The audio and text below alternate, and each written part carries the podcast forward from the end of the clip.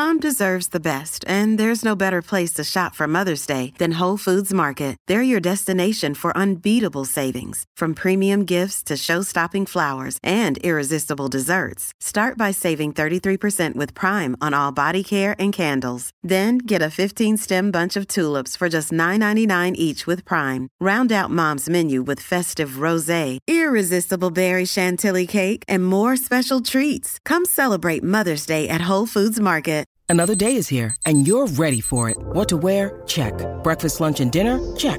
Planning for what's next and how to save for it? That's where Bank of America can help. For your financial to-dos, Bank of America has experts ready to help get you closer to your goals. Get started at one of our local financial centers or 24-7 in our mobile banking app.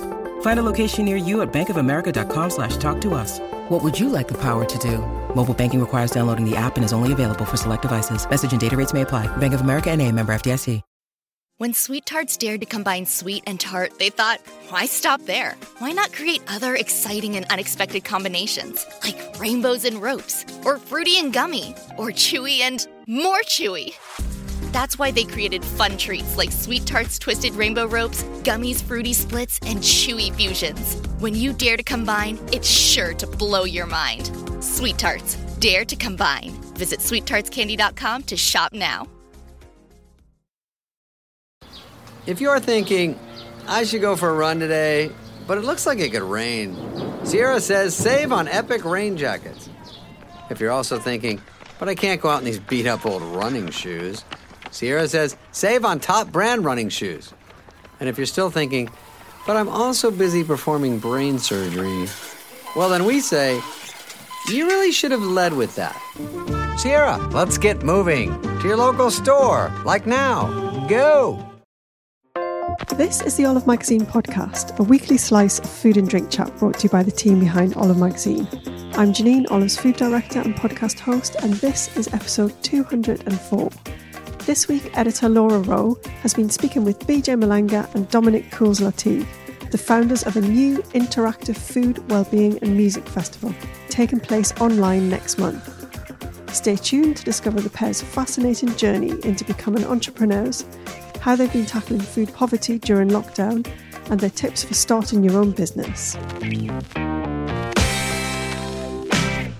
So, um, hello and welcome to the podcast, BJ Mulenga and Dominic Cools Lartigue. Hi, guys. Hello, how are you doing? How are you? Good, thank you. How are you both? Great, thank you. well. Thank you for having us. Yeah. Good, yeah, I'm so pleased. We were just saying before the uh, the podcast went live that this is a first for Olive. We've not done a virtual podcast with two with three people in all separate homes, and we're recording via Zoom, so we can see our faces, but it's a bit of a weird one. Um, but we're here today because you guys are the genius founders of a new digital kind of virtual interactive festival called the Great Feast of London. Um, obviously, as we're recording this, as I mentioned, we're recording it on Zoom. In the UK, we're still very much on lockdown. Um, I think we can officially see it. Is it six people outside for picnics now? We're in our gardens if we're socially distancing, of course. But kind of festivals as we know them are like not happening. So d- dancing around, glittered up to our eyeballs in a field with sort of delicious street food in one hand and a warm tinny in the other is not going to happen anytime soon, sadly. Um, so I am super intrigued to find out how you guys have kind of reimagined the British Summer Festival for us. Um, I'd really like to start like right at the beginning and get to know you guys because from what I've read about you, you are both super, super interesting. Like, how did you meet? How have you been on the kind of festival hospitality scene? Um, where shall I start? Should we start with you, Dominic? Yeah, for sure. Um, so in terms of hospitality, I kind of properly got into the food and drink scene in London about 10 years ago. Um, I'd spent 15 years before that working in the music industry. Um, but again, still putting on events, putting on uh, music, mainly in kind of dance music, doing stuff all over the world from here in London to uh, Miami and Ibiza and and all of that. Um, and then kind of gets to a point I where bet you've got some very interesting stories to tell. yeah, certainly not for a podcast like this.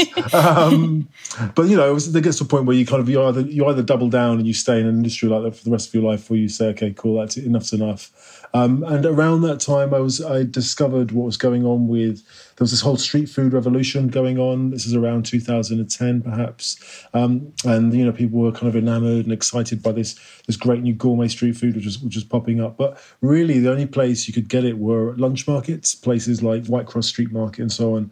Um, and having kind of being an expert in nightlife, um, I just thought it'd be great to bring to London and create in London, which we didn't have at that point. The night markets I'd seen on my travels in places like Zanzibar, where there's an amazing night market every night, and in Barbados was a place called Oistins, where there's a fish fry pretty much most nights, but on a Thursday, which takes mm. over the whole beach, and it's just really just so vibrant.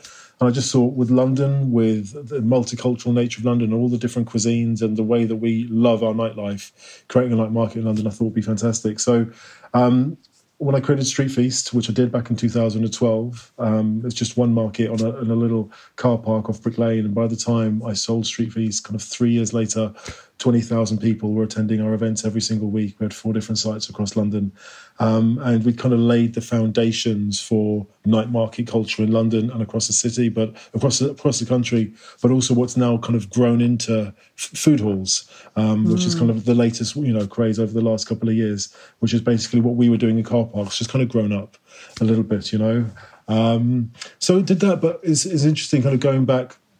And that was kind of my introduction to food and drink. And it was an interesting kind of parallel with myself and BJ. Is it was 2015 when I kind of sold Street Feast, and it's 2015 when BJ put on quite a, a remarkable, uh, you know, food food market of, of his own, which I'm sure he can tell you more about. I think that's a really good segue if you want to tell us. it's like you do this professionally. If there was ever a better segue, that that's a free ball, you know. uh, amazing. Um, so yeah, my, my background, um, I was a teenage entrepreneur. I originally at school um, was quite frustrated with how business education was taught, so I decided to set up my own corner shop, stroke tuck shop in the school playground, selling flapjacks, Kit Kats, smoothies, ice cream, um, changing products depending on the seasonality of where we're at. I love this. Um, so can, can, we stop and talk about how old you were? Because I was reading this and I was like, Jesus Christ, you were like not even left school and you set up this empire. Yeah. I was 14 when I started that. I had my first one, and then the second year we trained two others, and we opened 100 by the time I was 18. um, and then I got called in by Downing Street to advise on how enterprise education could be improved. Yeah. Um, so it was quite interesting and weird to kind of just leave school and then be advising on what you know retail could look like as a way to kind of teach every young student the ways of you know what business could be yeah. from a cash flow perspective. Um, and that was so, called yeah, my, my Tuck. Can we just talk about the name as well? I really like the name. Yeah, Super yeah. Tuck. Yeah, yeah. So all my businesses have kind of been based around this brand Super, and I've every every couple of years I've I've left and done something different. Um, so yeah, Super Tuck was the first business, uh, 100, 100 tuck shops in 100 schools, 5,000 students in four years. Um, from that, I decided I wanted to do some stuff with people who were more at university age. And um, I took on a business partner who had built an entertainment platform, and we decided to create the UK's first pop up market run by teenagers. Took us nine months of planning, and um, in 2015, as Dom rightly said, I created what I called Supermarket, and um, it was quite big news for, for young teenagers at the time. Um, we taught 500 people over six months how to run their own shop. We had shops in Old Street, in uh, Box Park. Um, we did market stores across seven locations in the UK, uh, not in London actually. Um, primarily focused around how can people learn by doing, and then we did our big activation, which almost broke us, but it was uh, definitely something that put us on the map. Um, we managed to work with Barclays, Facebook, uh, River Island on those activations, um, and by the end of 2015, I trained a thousand people that that year. And how old were you that um, year? Can we just talk about? Uh, I was 19 at that time. just crazy. So yeah, so yeah, five so five five years on, um, what I've gone on and done, I set up an influencer marketing agency, and I sold that in 2018. I then um, over the last two years, I focused on training again, which you know are close to my heart. So with Super Talent and Super Network, we've been very focused on how do you get big brands, really exciting creatives to work together in more dynamic ways. We've done everything from reciting poetry at Cabinet Office to making bespoke pieces of mental health films for Sky News. Um, and I've just got a network of people who come together and do interesting things. Um, and that's been quite interesting to kind of create a business that acts as a platform for people who want to kind of improve themselves. Mm. Myself and Dom met around that 2015, 2016 time period. Um, we both were kind of like in in between kind of similar friends who were doing property work or hospitality work um, and randomly would meet at bars and stuff and we share the same gym. And, and I, find, I find with london and with any industry you know if you work hard you will meet people um, regardless of age. There's um, 22 years between the two of us um, I'm currently 24. Dom, are you happy that he just outed you for your age? No, it's it's like a superpower. For me, it's like a superpower. Totally. In all businesses I've been in. You've got to embody, embrace exactly where you are. And, yeah, totally. Yeah. And, and maybe 46, but I certainly don't feel it. You know? yeah. and, and, and, for me, like, um, I always try to make stuff and put stuff in the world that doesn't just make money, but has impact and, and touches culture. Mm. So whether it was five years ago creating the UK's first pop-up market, or right now trying to create the world's first virtual food festival that brings food to your door, not just on Instagram, mm. but to your door. Um, is those are the kind of innovations that you know mean something to me, mean something to Dom, mean something to the team. So um, at the start of the year, we we're working on um, a project that Dom had been building for a couple of years called the Civic. Um, as you know, hospitality, you know, we can't really meet in more than six, um, and we've not been able to meet more than one mm. for a long time. So um, we've just been very focused on how do we provide really amazing food experiences to Londoners we started an organization together called A Plate for London, um, where we fed 13,500 people so far in the last six weeks. Um, we're on a mission to feed 100,000 people um, in the next year or so. Um, it's going to be tough, but it's so important because a lot of people are feeling it on the on, on the breadline, um, on the front line, and then on the other side, we're like, you know what? Let's start making some more experiences that you know are commercial and do bring something interesting food vendors into more interesting marketplaces. So um, we spent the last four to six weeks during lockdown really focused on building our own bespoke logistics platform with our own fleet, building our own marketplace, which goes live on Monday, the 15th of June. And also sitting down and actually building a skeleton team of people that we've never met before, but who all embody the spirit, the spirit that we want to have with the Great Feast. Mm. So that's the story of who we are, and also a bit about why we started what we started. Yeah, let's talk about a bit about a plate for London because I think that is quite important part of the festival. So when when was that set up and, and what's the idea? You know, how does that work? For sure, as BJ mentioned, um, we are working together on a project that, I've been working on for a few years. Um, so what, selling street feasts for me was was really about doing two things. One, it was about adding culture and well-being and education to a, more expansive food and drink offering than we had there. I, I, love what we do at Street Feast, and again, still, if you want to go out and have great cocktails and street food, there's still no better place than any of our street food markets like Dinerama or Hawker House. But I was looking at creating something a little bit more permanent, um, not just street food, but also stuff that during the day, so you could kind of have the perfect day, somewhere you could go and work and learn and have your mental health as well as your business plans kind of be considered. Um, mm. So that was what the Civic was, and I've been working. And on that's that. in Brixton. Yeah, Sorry. I've been working on that concept for a few years, and then finally we found this site in Brixton the beginning of last year, beginning of 2019. And all of last year, whilst building out the site and getting our planning and our licensing applications, we were looking at what causes we could align ourselves with because the other big thing for me was when I left Street Feast, I'd said that no matter what I do next, the buildings where we're physically located will have a real defined relationship with our local community. Because there's no point building dynamic physical, you know, communities around food and drink if you're not actually having connection with where you actually are. Um, so we decided that food poverty would be something that we would focus in on, and there were a number of charities down in Brixton that we we looked and we realised that we could help with our network and with our resource. Um, and I said that when we opened the Civic in 2020, that we would start this thing called A Plate for London. And the whole idea is that we would do four or five Civics across London, and every time we open a new locale, we would bring a plate for London to that community and try and help food poverty in that particular area. However, when COVID obviously happened and the lockdown came in, we just said, well, look, we realised we couldn't open the Civic. We finished tripping out the place, and we were about maybe about a quarter of way through the build. Mm. Um, so we said, okay, well, if we can't do that now, let's just do a plate for London now because people are hungry. You know, there are over two million people living below the poverty line in London before mm. the coronavirus. So this has made things even worse. You've got people who are finding themselves in financial trouble now and suffering from food poverty who probably never thought they ever would You know, I've heard some absolute horror stories of people mm. and the situations that they found themselves in right now. So we said, okay, let's let's do a plate for London now. We've registered it, and we said, but let's not just focus on Brixton. Let's just look at the whole of London, and we just put the word out there. And BJ and I are kind of energetic, entrepreneurial folks, so we just literally put the word out. And before you knew it, we were talking to Tower Hamlets Council about helping them feed um, children who are eligible for free school meals over the Easter holidays by the end of the 10 days of working with them there, we'd set up five hubs in different in different wards across Tower Hamlets, and we fed 12,000 people in, in, in 10 days. I mean, the most one of the most heartwarming things that we got was a message one Thursday from a nurse who had been working, dealing with coronavirus in her job, and had got home late and couldn't because she'd been working all day and couldn't cook lunch for her children. And she'd found out about these um, these hubs that we'd set up, and she was able to come down, pick up some lunch for free from her from us, and then go back. And she sent us a really lovely photo, a message just saying thanks and how appreciative she was of that. So, mm. whilst building out, so that's how Plate London got started, and whilst building it out, BJ and I were just asking, looking to each other, and just saying, how could we build out what we're doing further? How can we amplify the message? Because and also how can we provide more meals? And that's when I remember back an idea I'd had a, a while ago about the, creating a new food festival for London. I felt for a while that the city could just do with a big food festival which really represented it.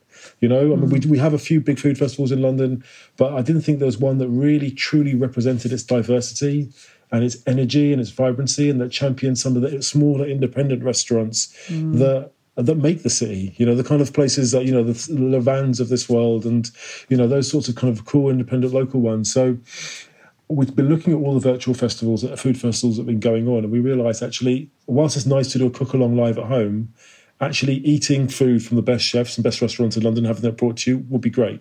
So we spoke to a couple of big food delivery platforms. I won't say who. And we spoke to them. At the time, it seemed like a, a revolutionary idea to bring some chefs and some restaurants to them that wouldn't normally be on those platforms.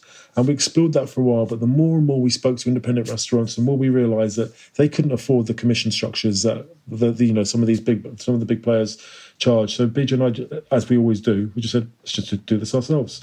um, and we now know more about logistics and delivery in London. I thought we probably, beginning of this year, than we thought we'd probably ever do.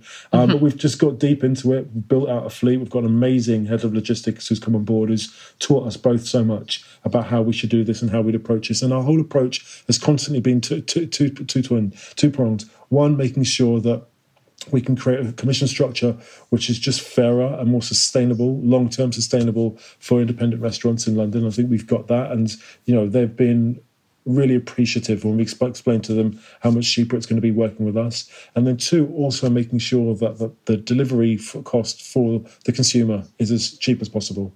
You know, so that's our that's our um, that's our goal. And we initially just started looking at us doing this for the festival, obviously, and building out a marketplace on our website where you could come and choose from 50 or 60 of the best restaurants and chefs in London.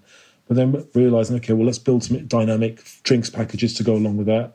And because it's a festival, we've got a head of experiences who's creating loads of wonderful experiences and kits that um, families and kids can do at home. So we'll sell those on there. And before you know it, we realize we've got a wonderful dynamic marketplace which is focused on independent, London based brands, all mm. brands that have got some kind of purpose and we realised, BJ and I realised that that's actually something we should continue to do. Um, so the great greatfeast.com as, as, as a domain will continue way, up, well long after the festival, um, and we'll continue to promote independent um, food and drink brands across London.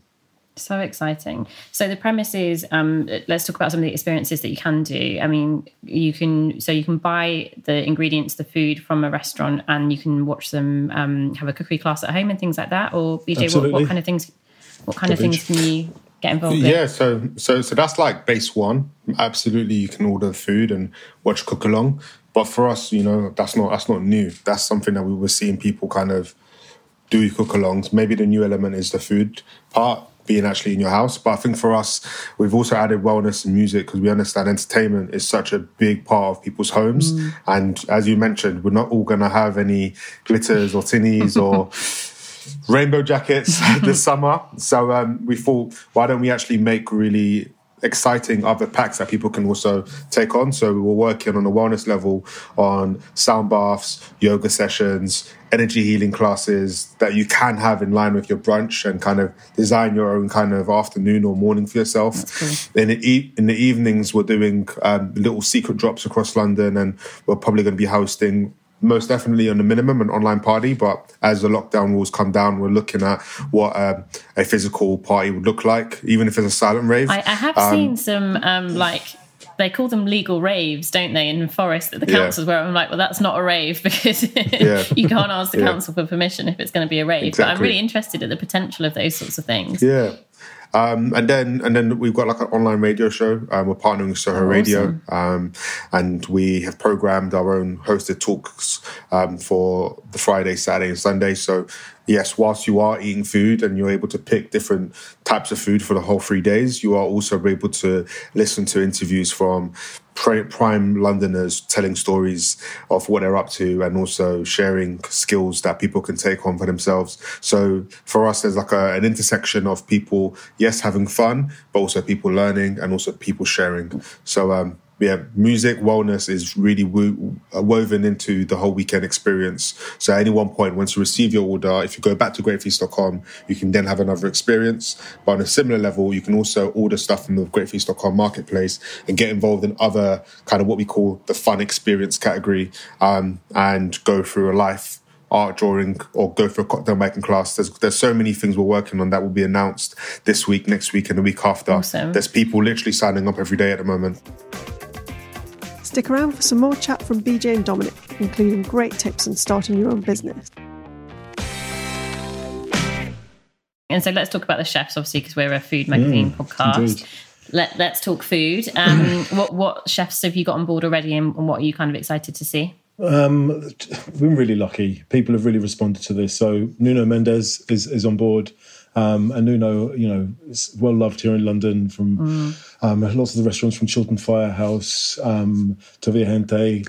And he's doing, a, he's obsessed by the food of Goa um, because the Portuguese have a huge influence down in Goa. Um, so yeah. he tells this wonderful story of the food traveling from Portugal all the way down through North Africa, down to Goa, and how all the different regions that, that it passed through, you can you can get the flavors and senses of those regions in the food of Goa. So he's going to be creating wonderful um, supper clubs. Going to be limited edition, just 100 seats, 100 tickets available, awesome. which we'll then um, send out hot to the people who buy it.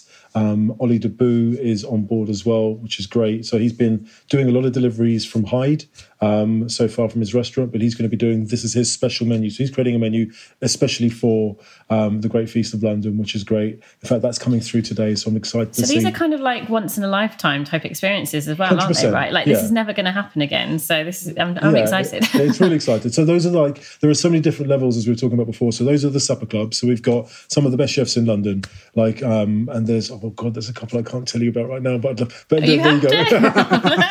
but definitely Ollie and Nuno are kind of a, the, the caliber of yeah. the supper clubs that we've got going on. Um, and then with, as you we talked about earlier on, the food kits have been a big thing. Patty and Bun obviously were kind of led the way with the with their burger kit early this summer, um, and they're on board. But then we've got people like Kricket who are coming on board who've been do, who had been doing a curry kit, but they realise it's the summer. Curry's not the one, so they're going to be debuting their barbecue kit with us, which oh, I think awesome. is going to be really popular. Um, and then from you know from, from from some of the bigger London brands like that, you've got people in the community like Taco Queen in Peckham. Now, if you're not in Peckham, you may not know who Taco Queen are, but if you are in Peckham, they're absolute cult heroes in the area. And again, they're going to be doing their taco kit, and which also includes a margarita cocktail kit as well, which is like my lockdown double, libation. Totally, it's an absolute double double win there. So we've got a range of more and more people. Eggslut are doing a kit with us as well. Um, loads of people. Snack Bar, do you know Snack Bar? Yeah, we featured some recipes of theirs. We got some on our website. They're absolutely amazing. Yeah, yeah so Snack Bar are doing their for they're doing a, a brunch only menu, um, which mm. is going to be their snack muffin. They've even got Yum. little plastic toys in there to keep it proper authentic. Yeah. Um, and who else is on board? Jeremy Chan from Ikoyi is going to be doing a special cook off from his house, which is oh, really amazing. nice. So, yeah, so there's there's you know couldn't quite get into the restaurant, but um, I think I, that's really cool though, right? To yeah. be able to get to see chefs in their like in their home environment and see how they cook at home for their you know for themselves and their families. That's again a really special thing that you would never get Totally. privileged access to before. So it's really and cool. that's ex- yeah, and that's exactly what we asked him. You know, I, I remember reading a while ago, and it was I learned that he had learned how to cook. He taught himself how to cook. So when he was in his teens, so he could actually bring his family together. And I just thought because everybody's been cooking together at home right now with their families, that'd be a really nice focus for his meals. So he's going to be sharing not really his food from Ikoyi, but really just the food he cooks for his family at home, which I think Nice. people are going to be really interested to see. So it ranges from like so from real cool um, people uh, in the in their local neighbourhoods, like um, like Koyi, um, Salon are going to be doing a special salon. Nice. Um, Dinner and wine evening because you know they've got their own wine shop down Yeah. in Brixton. Um, they're going to be DJing as well, so that's a, again one of the lim- limited edition little dinners. So there'll be hot food deliveries, there'll be food kits going out, there'll be limited edition supper clubs as well. So a right range. Really cool. And and drinks wise, are there kind of cocktails and things like that as well? Because it is not. We could 100%. obviously put some warm cider on standby We in could front of our on standby on screens, but is there anything else that we can get involved with? Yeah, there's going to be loads of cocktails. We're talking to Patron about creating some interesting cocktail kits for us as well. Um, we're working with Salon on some wine packs for people. Um, but one of the big things is, there's a guy called Mark Dredge. Mark is um, he worked at Camden Town Brewery when they were first starting. He's kind of a legendary beer enthusiast and author. He has written a book called The History of Lager. In fact, he was he was on the Sunday Brunch last Sunday talking about beer. So Mark is kind of curating our whole craft beer. We're going to have probably the widest selection of London um, craft beers on our marketplace. And next Monday, well, I don't know when this is coming out, but Monday the fifteenth of June is a is National. We're coming Beer out on the Friday after that. So Okay. yeah. All right. Yeah. Okay. So, but yeah, he's going to be creating something for National Beer Day, but also just creating a wonderful selection of craft beers, which he's then pairing up. So he's going through all of the food that's available on our menu and telling you which beers go with which particular cuisine. Awesome. Very, very cool. Um, and BJ, do you think this is kind of like the future? I mean, obviously, we do hope that we'll be able to go and party in fields again or car parks at some point. But do you think kind of this virtual festival is kind of going to change the way that people do events going forward, even after I hope- lockdown?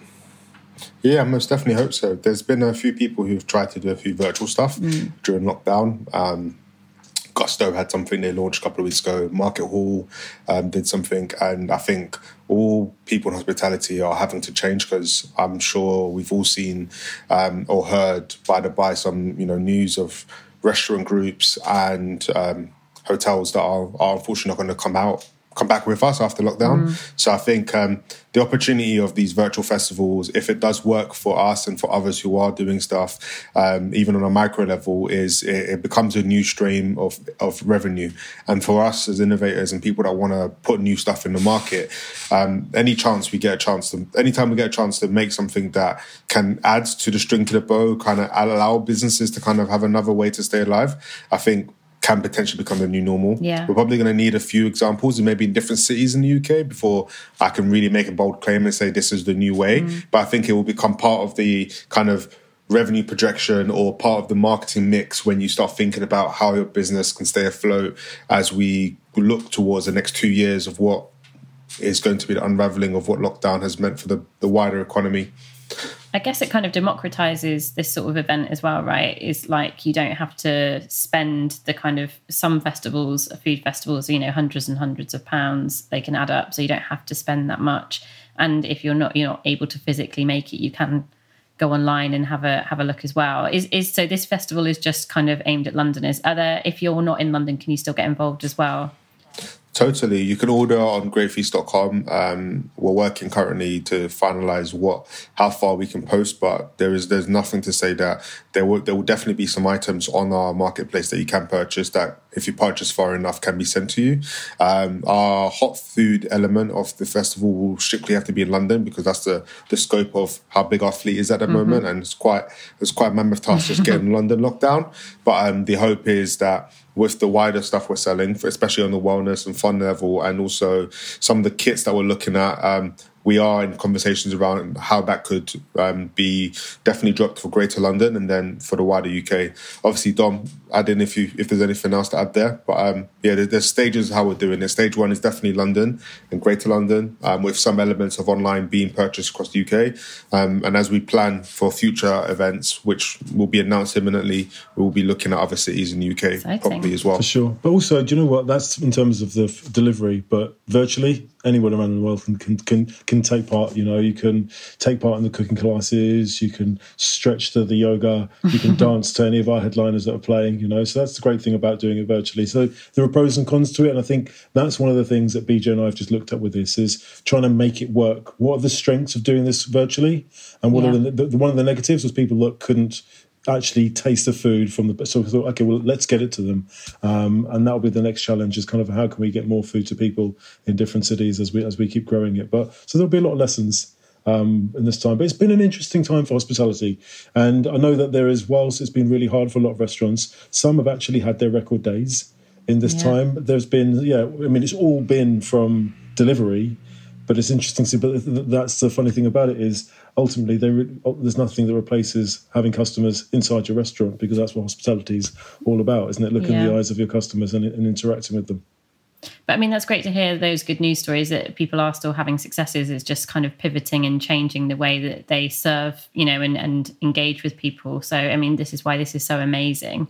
Um, I think one of the things that I've been kind of most inspired by, and I am really interested, I, I hope our listeners are too, but you're both such massive overachievers. And like you say, you keep changing your like, doing different things each year and launching different things. Have you got any tips for any people who are getting that sort of entre- entrepreneurial itch during lockdown and they're kind of thinking, right, I'm going to, for people that are furloughed and want to change their career or people that are kind of like thinking, you know, I need to change my lifestyle because I'm liking working from home or liking doing stuff for myself. Um, what, what are your top tips for working for yourself and doing it for yourself? Yeah, my top tips. Um, as someone who spends lots of time with entrepreneurs and teachers, my big thing is um, you need to find a way to get revenue as get soon as possible. no, no, but it's not even large amount of money. It's just an indication that what your thesis is is, is actually something that people want. Yeah. A lot of times when you've got an itch for something, you kind of want to get it perfect. Um, or on the other side, you kind of want to get all your ducks in a row before launching, mm. or you're waiting for someone to sign it off. And I think the one thing that lockdown is teaching everyone is people don't need the perfect studio build. We're zooming from here. Mm. You know, normally we would be playing diary wars yeah. to kind of get into the studio to record. So people are making new innovations every day and get in the field and put your mark out there and find your tribe. So sometimes people try to go and find, you know, a million customers. Let me find something. How, how do you find 100 people that love you? 100 people willing to part money for what you're trying to do. When you have that, you have the base of something that can be repeatable. Um, something that, you know, the co-founder of Airbnb said many, many years ago. And I, I, hold that true to my heart. And it's what we're trying to do with this. Like be, even before the festival launches, we will be testing and sending stuff out. People can sign up from now to kind of be in line with competition. So we have a culture in our own business and the way me and Dom work of testing as soon as possible uh, and then learning and improving yeah. and making that feedback loop go. And that's something I recommend to any entrepreneur, whether experienced or not experienced, trying to pivot in this lockdown period. Amazing. Thank you. How about you, Dom? Amazing.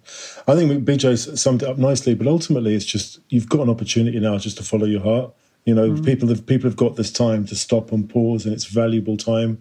Um, and it's so rather than now just jumping straight back on the bandwagon. Sometimes you might need to, you might need to go out and earn, but you've got an opportunity there, and it doesn't have to be the big thing, as Bejay said. You can just test and learn and start something, but make sure you're into it. Make sure yeah. there's actually something you're into rather than something you think you're going to want to do. Because there's no point setting yourself on a path that's going to take you five years down the line and you haven't enjoyed it. You've been chasing it. This is your one chance now with time to think about what you really connect with and find out what, and then follow that path. And there is so much great things. There's so much information out there. There's mm. so many little lessons that you can do. I would say right now is just study every single day, half an hour less on Instagram, half an hour learning something each day. By the end of this, at the end of a month, you could be a little bit of a master on something. You know, it's just a little bit of discipline right now we'll see you a long way. Oh, I love this. I feel like I'm getting a little business coaching for free. so thank you very much. And do you think kind of like food, hospitality, and events are still like good industries to get into? Because it is like a frightening time, right? Like the whole 100%. industry has been taken away from us, but you still think it's a positive place to be? Hundred percent. People always want to have fun. People always need to be fed. It brings so much joy. Working in yeah. hospitality, seeing people eat something, seeing people learn a new, about a new dish.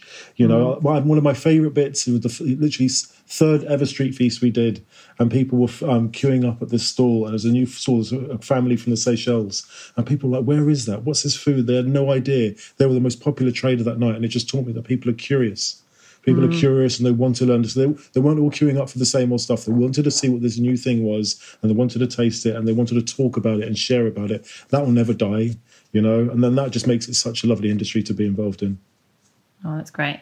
Um, okay, cool. Last question. How do you see the future of kind of food festivals, street food, hospitality? This is a big one playing out over the next sort of six to 12 months. And how can we as punters support these industries? We, I, I personally see um, a lot more diligence around quality. Um, so there has been so many newcomers in the market who've managed to capitalize on the fact that street food vendors became a thing. Uh, people have capitalized on the fact that you know you can get stuff delivered, and quality hasn't always been there yeah. um, from a consumer perspective. Right now, if you want to get repeat business, there, when you go and you're competing online and not just face to face, you your your product and what it stands for is very very important. And I think number two, um, the future of festivals is going to be more brand and community. So it's not about being the biggest brand, but your brand standing for something mm. is so important because that's how you build a tribe. And when you have tribes that form, you then have not just repeat business, but you have a raison d'etre, and that they will inform where you go next. Mm. Um, so you will, you're now seeing some wonderful chefs who've had really cult based restaurants, like one of our um, restaurateurs who are working with us, James Cochran, who naturally already has a fan base who love what he does. Mm. But in the last two weeks, he's announced a really nice, fun, you know, snack that you can order. And it's that kind of like testing and learning together that you can do when you know you've got a brand of people who are very excited to try what the next thing that you can do. And it means if you fail or something doesn't work, they're, they're ready to forgive you because you've laid the foundation, the values. And I think we're going to start to see more of that come back into the forefront um, because the internet is a very f- fast place where reviews happen more quicker than face to face. And you can't stand off what you did two years ago. You're standing on what you did last night. Yeah, so true. 100%. Dominic, anything else to add?